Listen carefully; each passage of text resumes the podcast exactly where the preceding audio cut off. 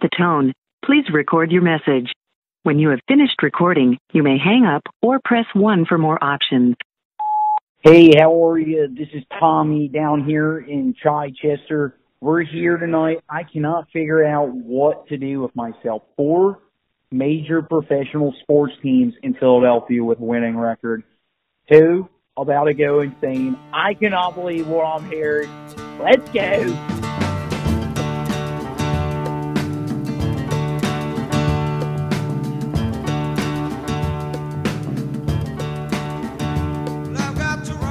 Is up, everybody? It's the Ron and John Show, episode nine, right, John? Episode nine, man. Episode Coming- nine. We're back. We got a special guest coming out of the bathroom right now.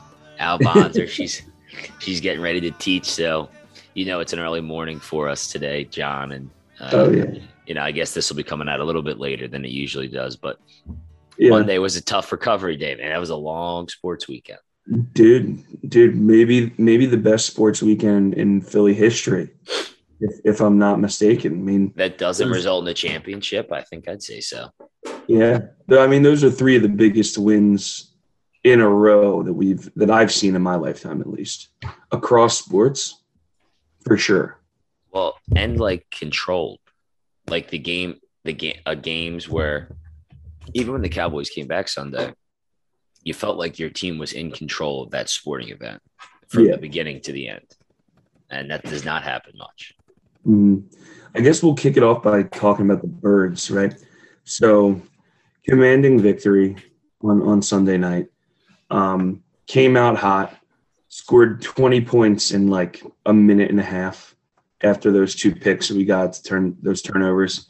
Um, t- yesterday, listening to Get Up, Michael Irvin, that freaking psychotic human being that he is, he's sitting there going, his takeaway from this game was that Dallas was the best team in the NFC and they were going to the Super Bowl. And everybody on the set looked at him like he was. Like, like, what are you like? Are you insane? Like, are you on drugs? And they last, just and they got manhandled by the um by the Eagles, and they're like, "Oh, we're look, this is a good sign for us. Once we get Dak back, we're gonna be great." It's like, what are you? What game were you watching? But that's just Cowboys. I don't I don't understand because if you go back to the week before, everybody was saying the same thing. Cooper Rush, he maybe should be the starting quarterback of the Cowboys. Mm-hmm. He looks great. He's better than Dak was playing, this, that, and the other. He's never lost. Then once we we beat him and expose him for being a not good quarterback, now Yeah. this now everyone's saying, see, I told you it was just a backup. Wait till wait till Christmas Eve when we get Dak back. Like the game was 20 to nothing when Lane Johnson wasn't concussed yeah, because he was manhandling Micah Parsons.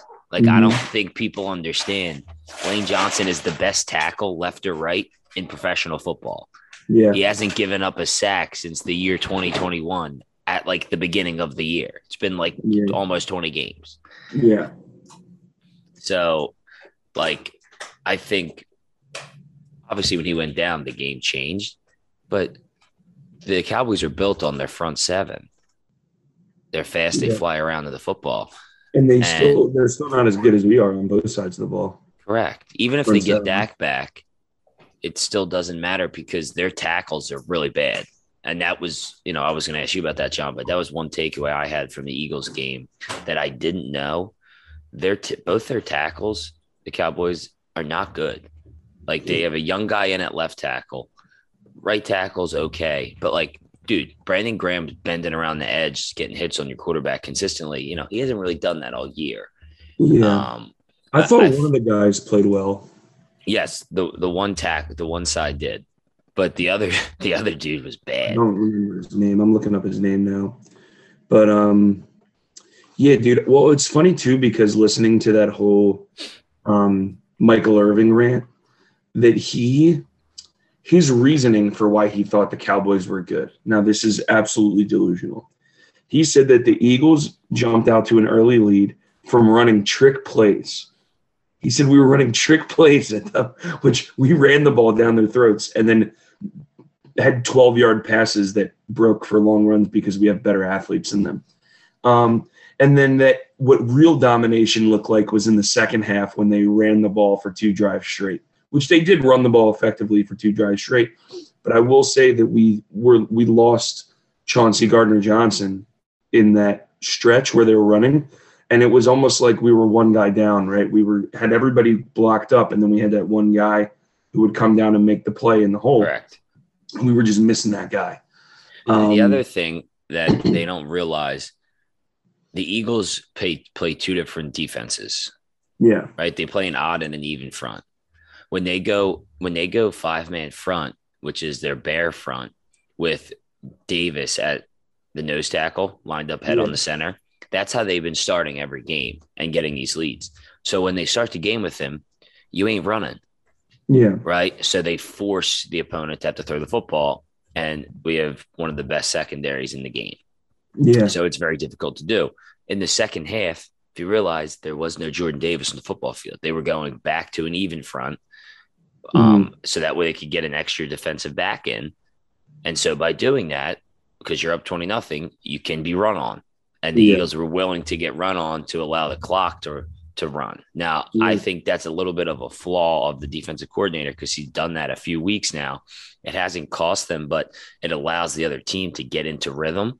Mhm. And I think if you're if you know a team like Dallas wants to run the ball, if you go to that defense, you have to know that you know they're going to take that opportunity. They're not going to start throwing it even though they're down. They're going to try and run it and just get some chunk plays. yeah. So hopefully the Eagles, if they just, I honestly think if they just stick with that front, like, dude, Jordan Davis has been great at like as a, as a top five defensive tackle in football this year because he just take game, yeah. he, he takes up no overall.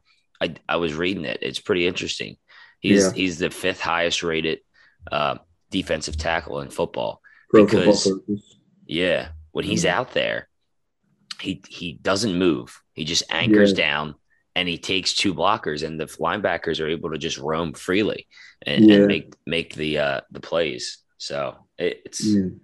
I'm No, dude. I'm I'm, telling you, this week was the the turnaround week for me to to actually be able to go out and tell people that we're the real deal. I didn't want to I didn't want to jinx it early. I wanted to make sure that we were the truth before I went out and started preaching the gospel. But we're we're a really good football team. Better better in my opinion than we were when we won the Super Bowl that year. I would I agree. mean, just that's just my my evaluation of this team. I think our secondary is better. James Bradberry, dude. Two, I mean, is tip- there a way? I mean, we should we should sign him to an extension right now. Unbelievable, dude. Like, I mean, I knew he was a good player coming in here, but he's playing on a level that I've never seen him play before. So it's here, it's a good question, you know, because we always ripped Gannon for his defensive style and scheme. He's originally a defensive backs coach with the Colts, Mhm. and we knew how good that DB DB room was with the Colts when he was there a couple years back. You know, is there some credit we need to give to Jonathan Gannon for um, what he's done with some of those safety? You know, Marcus Epps. A lot of people were concerned about. He was a seventh round draft pick. Epps. He's a pretty fucking good football player Yeah. playing playing safety, and then Mhm. Chauncey Gardner Johnson comes in, no training camp, gets converted to safety. He's always been a nickel corner, makes two picks at the free safety position, roaming around um, back there. So, you know, what are your thoughts on that? Is that credit to the to the staff? I think he deserves a ton of credit. I think all of our coaching staff deserves a ton of credit. And I love the fact that we're not looking to Sirianni for a play call, right? Steichen has got the play calling on offense. Gannon's got the play calling on defense. And then you have Sirianni in there to manage the game and get the boys like ready to play, get them in the moment. Um, that system that we have going on there, everybody's doing their job, everybody's holding everybody accountable um, and everyone's performing well. And that's not that doesn't just go for the coaches; it's the players too.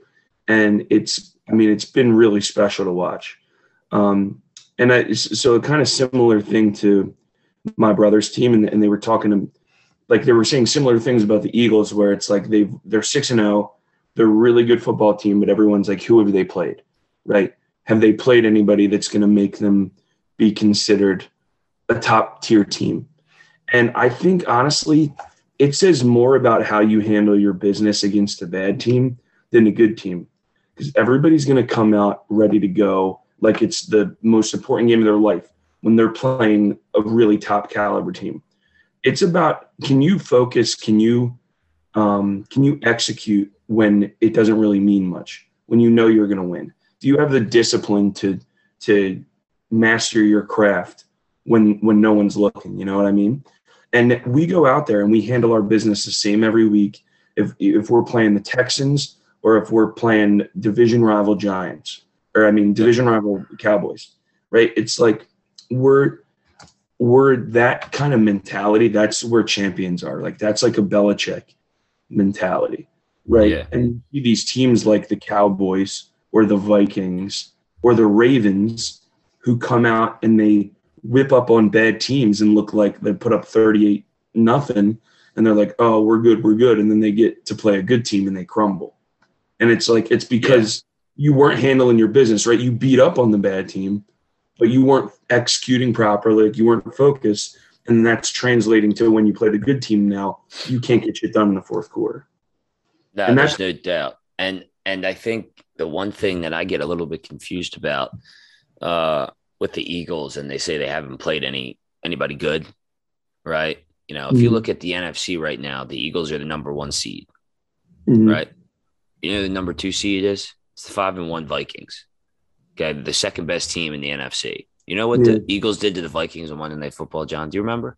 Clapped they them. Fucking clapped them. Okay. Then you have the Giants are the third best team. Yeah.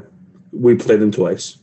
Okay, we play them. We don't know yet. We don't know yet. So we'll, you know, we'll leave reserve judgment there. What do you mean we don't know if they're good? We don't know if the Eagles are have beat them yet, right? So we can't oh, state no, no, no, whether yeah, they're yeah. better, but they're the 3rd best record. Team. They're a very and the team. Cowboys at four and two have the fourth best record in football. Okay, and we just we just beat up on them. The other the rest of the teams that are winning the division, all those teams are three and three. Like yeah. literally all 500. No one has a winning record outside of the four teams that I just gave you. Three of them mm-hmm. are in the mm-hmm. NFC East. So um, I think it's it's hard for me to say if the Eagles have beaten two of the top three teams in the NFC to say that they haven't played a good team. I just don't get no, that yeah. sentiment coming out from the national media. It doesn't make any sense. Well, I think it's that that every team is so evenly matched this year. So it's like it's been like I said last episode, it's been an any given Sunday year. So that just to be able to pick on the Eagles, you can say, "Oh, the Viking like or like the the Giants aren't that good. They lost to the Cowboys, and the Cowboys aren't that good. They lost to so and so." Like and then you could just basically create this narrative that the Eagles suck, even though they don't. Right? Yeah. It's like, oh, you guys are only six and zero oh because you played bad teams. It's like, I mean, unless we're playing the Bills or the Chiefs, like, there's no other team that's even on our level.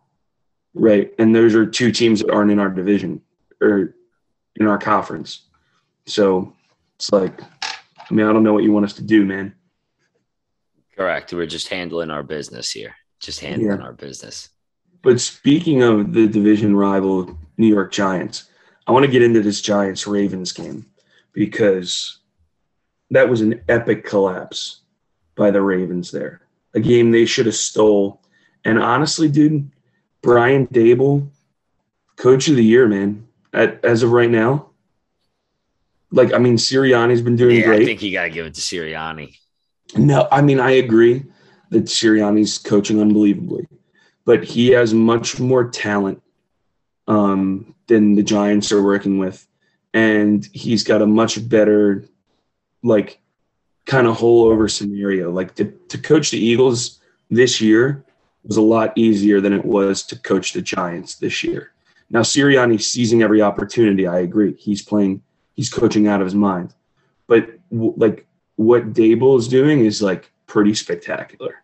Like he's you know, beating. so team. I agree with you, but I always feel like with awards, um, and we'll get into this as we prepare uh, for the Sixers opener tonight. Go over kind of what we think awards wise, but I always feel like a player gets the award or a coach like the year after they actually deserve the award. I don't know if you ever feel Mhm. this way in sports, but like, you know, I think there was reason to say last year that Nick Sirianni deserved coach of the year recognition, being that he had came in, overcame adversity, won down the stretch with a first year quarterback, um, first year defensive coordinator, and made ended up making the playoffs and, and sneaking in. Yeah. Um, whereas he has more talent this year, but he also hasn't lost a regular season game dating back to the second half of last year now. So it's like, does the cumulative effect warrant that he gets it? And then next year, Daboll gets the trophy and the recognition he maybe deserved this year. I don't know. Here, here's what I'll say. I think if we go undefeated in the regular season, um, I think he gets it. I, I, I just don't think That's that the only way. You must be think there's a- 17 and zero. I don't think there's a way you don't give it to him. Like if you're talking you about imagine? like, if someone came up to you and like, listen, I just want you to know, if you go 16 and one, you ain't getting that fucking. You're, you're not. You're not. A, you're not the best coach. But if you go 17 and zero, you're the best Yeah. coach. Brian Daboll is going to go ten and seven and and win Coach of the Year. Like, that's what I'm saying, like, so, like, like, There's no way that would that would actually prove that they hate they hate Philly. Oh, they do. But you know why? Because we have the best fans in the country. Aust, before we before we go into the Sixers, we're going to take a pause from this. Talk it. Let's. You were at both of those Phillies games this weekend. Yeah. Reminisce. Give me the entire emotional package that you experienced. Yeah. in your games. So nostalgia. I got Yeah. yesterday. I went to the Majestic Clubhouse store. I stopped by the stadium. It's open. Got my Phillies postseason cap. You know, so go on the Majestic Clubhouse, Phillies.com. Guys, get this hat, this t-shirt. I mean, they charge you $50 for a cotton tee, but fuck it. I got this. Um, so get your gear, Phillies. You know, if you want to give me some free gear, I'm more than happy to wear it because shit's pretty expensive. Um, any event. Looking through the club clubhouse store yesterday, back to the field, and seeing it like empty and quiet, it was it was probably definitely top five games. So if I went to five games, those two games fell in two of them. And the the sound when Hoskins uh, hit that home run in game three was just unbelievable. Like it was a roar that I've never heard before. Um, you know, Ken Rosenthal's phone was indicating to him the decibel levels were getting to a point that can cause severe ear damage Yeah. um, and hearing loss, temporary hearing loss. Um, and you have to remember, like, those are the type of things that come out of like Arrowhead and Seattle Stadium. They hold 75 to 80,000 fans. The Philly Stadium holds 46,000. Yeah. So you're talking about 30,000 less people, almost half the size of the stadium where these noise levels typically produce that type of uh, of noise. And it was just, it was just unbelievable. And, you know, you studied abroad, John, and then for the listeners, think about if you went to a football game combined with like a European soccer match with the singing and the Yeah. and the chants. Um, and it just produced this environment that was just unbelievable in terms of like you have the venom and that and that anger. Like you like Mhm. you want to hit you want to fucking hit somebody next to you in the Yeah. crowd. But then you have this just joyous chants and cheering and mocking the other team. And um, you know, it was a really, really neat environment. And John, you know, you watched the game, so I'll pass it off to you. But uh, the last thing I was going to say is I've never been at a game where, specifically baseball, from first pitch to last pitch over two games, you just absolutely dominated your opponent. Yeah. Um, like you know, you, played the game. You know, you, we've been around it for a long time, especially playoff baseball. You know, two one, three one, four two. Those are typical baseball game scores. Like the Phillies just fucking pounded them Mhm. for 18 innings. Um, And- so I, it was unbelievable. I'm gonna say their mo this whole playoffs has been compi- combining hits in the same inning. Right? You watch that the last Braves game that we played. They had like eight hits and they had like one run because they were getting them in spurts. You know what I mean? Yeah. We had we had like 12 hits and scored nine runs, and all like eight of those 12 hits were like all in the same inning. So we were Yeah. just running that train, right? That's how you manufacture runs. You need to be able to hit with runners in scoring position, like right, get the next guy up. Um, and I, but I think the whole thing started when Rhys hit that home run. To watch that, they so that Rhys hit the home run, the crowd went berserk. Guy came in, I think, threw to two more batters, gave up hits or walks or whatever, and he went and sat on the bench. They pulled him. It looked like, it looked like when, how Bruce Wayne looked after his parents got murdered in that alley. Just a look of absolute confusion and horror and the innocence. And he's got a, this big goofy mustache on, and he's sitting in the dugout like this. He's like he couldn't believe what had just happened to him, right? And and yes, it does hurt to give up home runs and hits, right? But the, why he was so distraught was because on that mound, it felt like there was forty thousand people jumping on top of him and and suffocating him and to like it was just baseball's not a physical sport but those games were physical like you could feel Yes. the energy in those games Yeah. and it, from, from that moment on we just didn't look back Do right, you we think knew- that, did, you know, from your perspective, kind of seeing it, does it look like the the crowd and the atmosphere actually just pulls the energy out of the other team's pitcher, like just drains them so quickly? Because those guys are like good pitchers, and by the second or third inning, they're like dead. Like Yeah. they have nothing left. Well, it's because that when when the crowd's that loud, every pitch is three, two, two outs, bottom of the ninth in the World Series. Yeah. Every like, and that's what I was trying to explain to the like my mom, who, who didn't watch the games, and I was like, "Mom, it every time something good happened, you would have thought we won the World Series. Like people were jumping around and so everybody was on their feet for nine innings. Yeah. It was unbelievable. Like you were sitting there watching that game, you're like, could it possibly be that it's like one out in the middle or the, in the bottom of the fifth inning, and we're just as excited as we are? Yeah. Like, yeah, it's so nuts. I want I want to set the scene a little bit for S- Saturday. So Friday was crazy, right?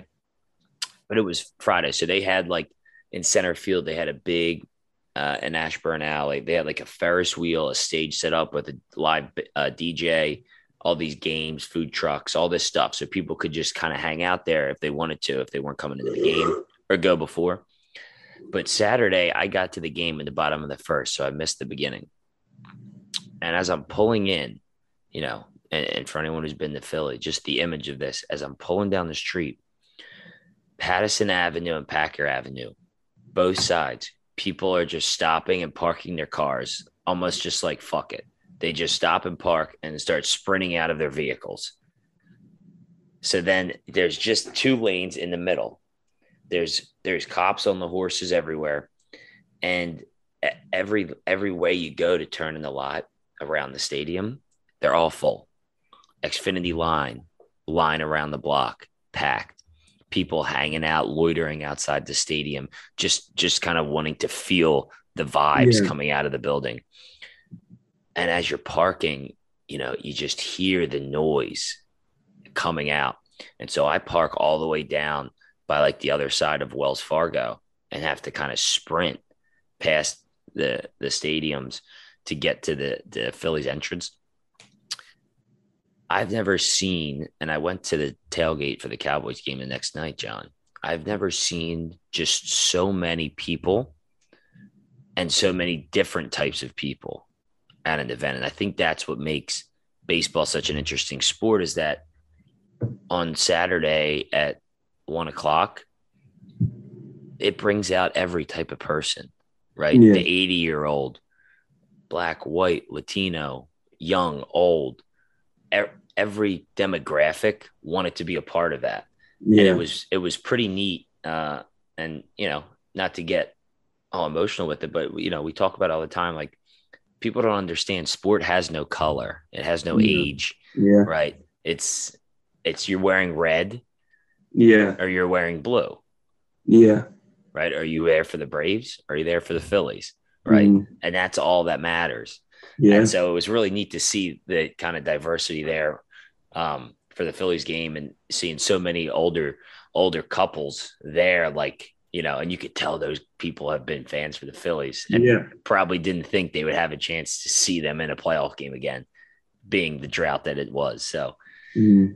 it was a really really neat environment and shit. We got game one tonight, baby. We got game one. NLCS. It's wild. If we if we can somehow win this series against the Padres, there is a chance that we'll be playing home on Sunday, October 30th, against the Steelers, one o'clock game.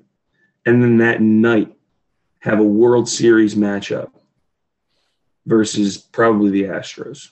Yeah, and, and That, we're could, that could be the best day. and we're all supposed to be there that Sunday. I am going to be there that Sunday. that Steelers tailgate. Right. Eagles tailgate, yeah. So the question is, John, and maybe we put this out to our listeners: Do we have?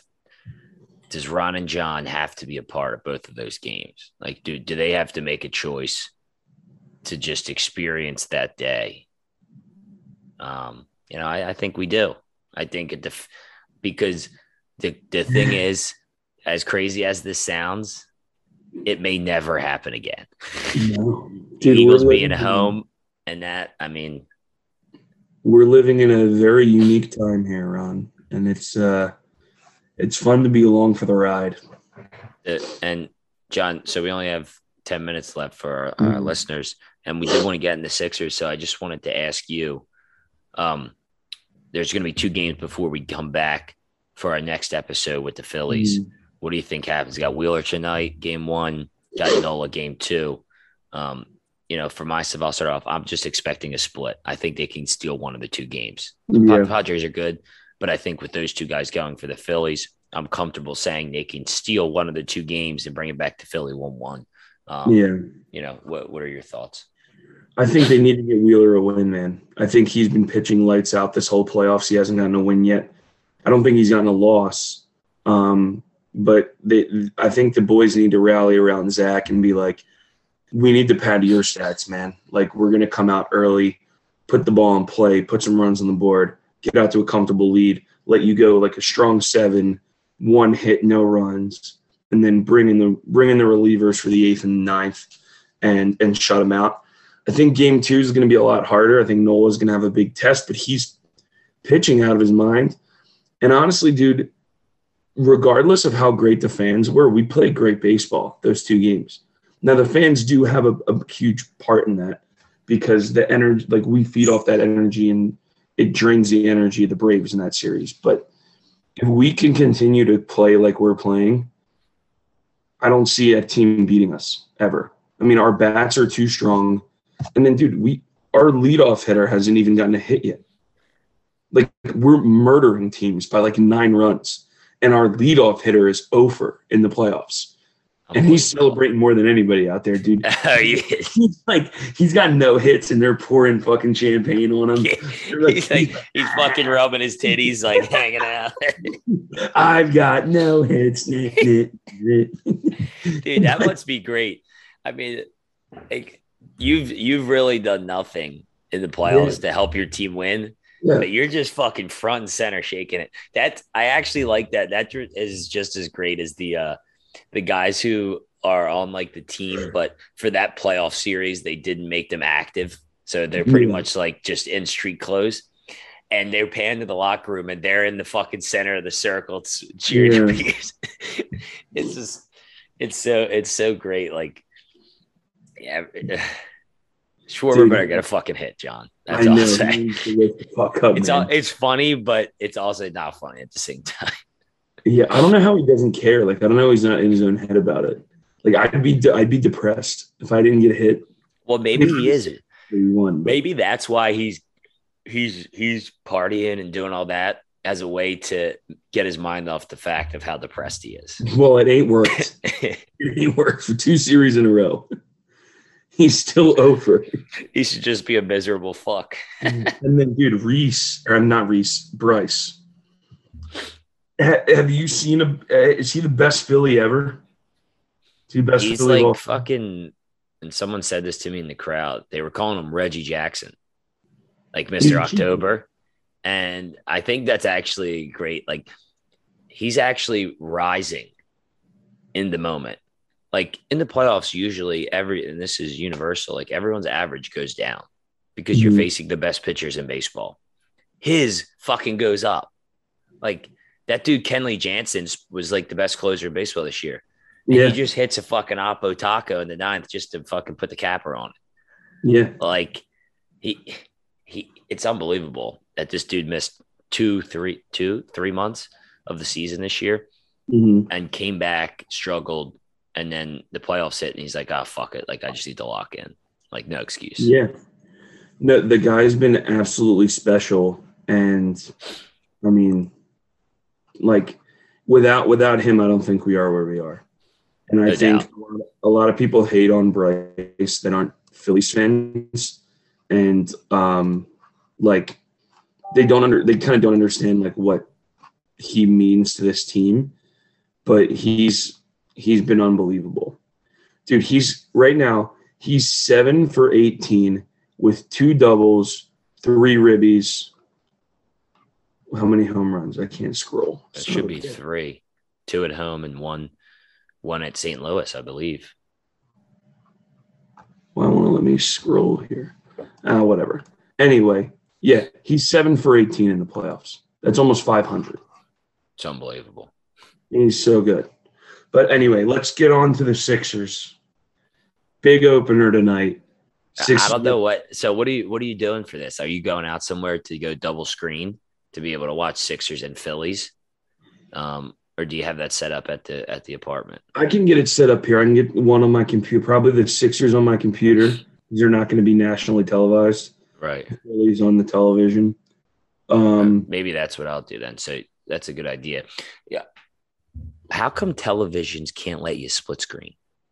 they can. You have to figure it out. I'm not that tech savvy. Maybe I'll spend today doing that. So there's you- a way. I'm sure if you YouTube it, yeah, TVs can split screen, but your Yeah. aspect ratios, your aspect ratio is all fucked up. Yeah, I guess you need like a you need like a hundred inch television so that way each one's fifty. Dude, I saw one setup where the guy had four like 70 inch TVs that could all play as one, or they could all play individually. It's pretty sweet. Wow. It's pretty Like dope. I, I I want something like that. Like I I think what we need to have when we get older is we each have to have our own man cave that's very unique from one another. So like Yeah. when you go there, like we're going to like John's cave, like he has some of the most interesting seating and and television Mhm. arrangements of us all. And then you go to the Yeah. other house and it's a whole different type of setup. I'm not a big fan of the man cave, mainly because like I like I like to watch football, and there be like the kitchen in the background, like there's food there, so like you Yeah. can and get in the kitchen and still watch the game. Where like like everybody, I like it where there's natural light, right? So you're normally like sliding glass door in the like in the main room. I don't like the cave as much because I think like for me watching sports, especially like with my family, is such a cook a communal kind of thing that I like to have it like main floor. Like I want to have big main floor, big giant TV, maybe the four TV setup, a lot of seating, and then it's like if me and you were there, um, and we got the boys over watching the game, we get the kids on in the living room watching the game, and then like the wives can like be in the kitchen like drinking wine, like talking to themselves, like everybody could be like kind of in their own space, but yeah. also a part of the whole group. That's Okay. I mean, I like Yeah. that. And I do like that. That's Yeah. a good idea. yeah. And then if it's nice out, you open the sliding glass door, you let a little bit of air. So in. that's the thing now that everyone's having, John, is the outdoor television. yeah. And like either wheeling it out. Um, my aunt and uncle actually have it like it's almost like on the wall outside, and then you just get Yeah. a cover for it. But I like that concept too. Nice fall day, get the fire pit going, Yeah, watch ball outside. Um, got it, dude. Nature makes you feel like you're at the game because you're outside. correct, correct. Yeah. There's no doubt. Um, But- so anyway, we got a minute and a half left. It- it- I mean, there's just too much going on in Philly right now. It's unbelievable. I know it's crazy, So- but so Sixers, Sixers Sixers plus plus two going Plus on two to at Boston, right? Yeah, Um, and um, I think. I mean, I have no idea. I haven't seen this team play. I've seen them play Yeah. last year. It's I hard. have no, I have no idea what to expect. is John, Harden going to be good this year? We haven't had nearly enough time. You know, in years past, we would watch every Sixers preseason game because our team suck, and the Yeah. Sixers were the only thing to look forward to. In this case, we've seen nothing. I watched. I've seen about a quarter of preseason basketball, and Maxey. The only thing I know is Maxey like hasn't missed, and Yeah. he looks like a robot. So, Yeah. otherwise, I think we'll have takeaways on Thursday. Yeah, Um, I'm actually going to the home opener Thursday night uh, versus the Bucks. nice. Um, so I'll get to be able to kind of see how that vibe is uh, there. But yeah, what's uh what's your big thing you're looking for tonight, John? I need to see Harden attack more offensively. Um, I, I, I know that we have Embiid, and Embiid's our number one guy, and yes, we need him to, to play well. That's, I mean, it's it's a given. But if we're going to win a championship, James Harden needs to work to match his level of play. And if he could do that, I think we're a championship team. If he can't, I think we're going to be going home early this year. It's how I see it. And I think And I my- said it on the previous podcast, but And my uh, takeaway, John, is that I think